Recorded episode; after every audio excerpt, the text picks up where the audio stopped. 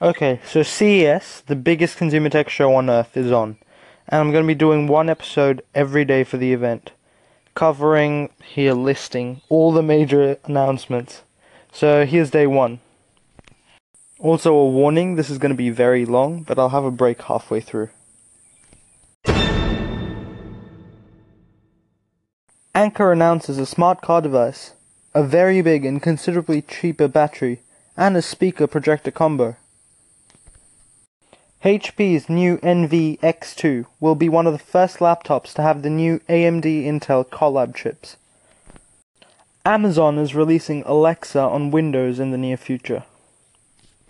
Sony is finally putting a fingerprint sensor on their US phones. Sony is finally putting a fingerprint sensor on their US phones.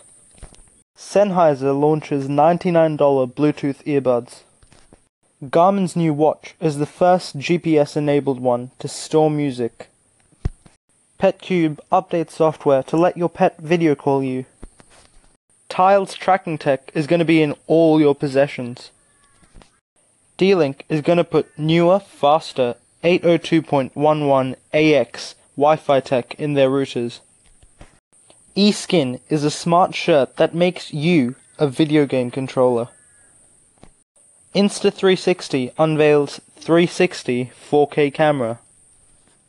The new one-wheel electric skateboard has double the range of its previous model. Asus's new gaming monitors use optics to make the bezels disappear.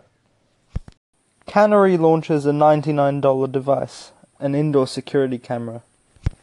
NextVR can do realistic VR recordings of events. Whirlpool's new oven has Alexa and Yummly inbuilt to prevent you from burning down your house.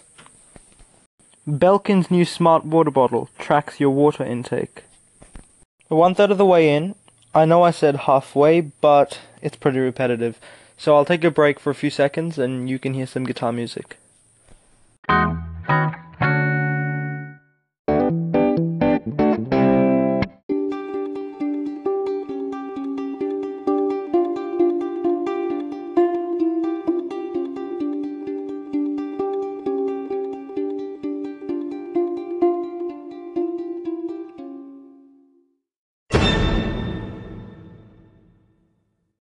Nest's new lock, which they built in collab with Yale, is finally coming out. LG's new 4K OLED and Super UHD TVs add Google Assistant and Alexa support. Philips' new kitchen TV is the Echo Show, but with G Assistant. A new $99 drone has DJI and Intel tech in it. Is it just me, or does everything these companies have announced have a $99 price tag on them? GE debuts a 27 inch kitchen tablet.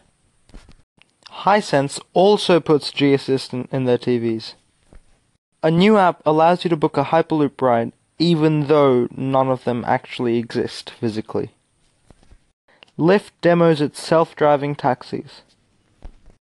NVIDIA's GeForce Now Windows app can add gaming PC brains to your cheap computer. Panasonic to add in-car voice controls.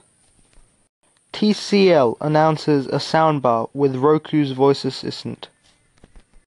HTC launches the Vive Pro VR headset with higher resolution video and inbuilt speakers. Sony's new headphones play music over world noise. Asus's Chromebox V3 adds USB-C ports and 8th gen Intel Silicon before many flagships. Chinese search giant Baidu launches smart speakers which don't have the traditional assistants on them. Hyundai's new hydrogen-powered car can charge faster and drive farther than a Tesla. Oculus' standalone VR headset, the Oculus Go, is going to be built by Xiaomi and will have a Snapdragon 821 processor inside. Okay, time for another break, and this time I'll have some different music for you.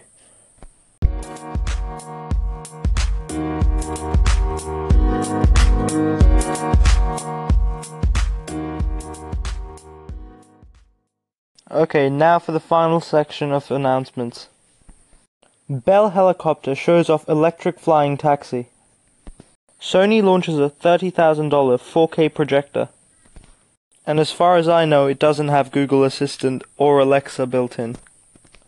Plus, hey, it doesn't cost $99. Razer, together with Philips, is putting chroma lighting in your whole house. Intel promises to fix massive meltdown and Spectre bugs for 90% of their recent devices within a week. Volocopter's flying taxi flies for the first time in the USA. Intel's new drones can swarm together and make indoor light shows, but you won't be buying one soon. PowerWatch X is a smartwatch which runs off your body heat.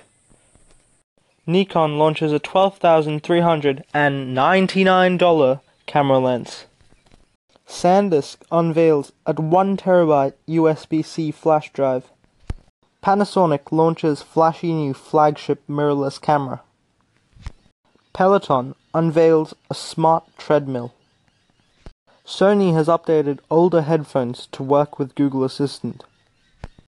Nvidia shows giant G-Sync 4K gaming monitors. And on top of all that, Google's really expensive display, which, like the Pixel 1, wasn't waterproof, had to shut down because of the rain in Las Vegas. That's all for this episode, but I'll have more from CES on Anchor and everywhere else podcasts can be heard.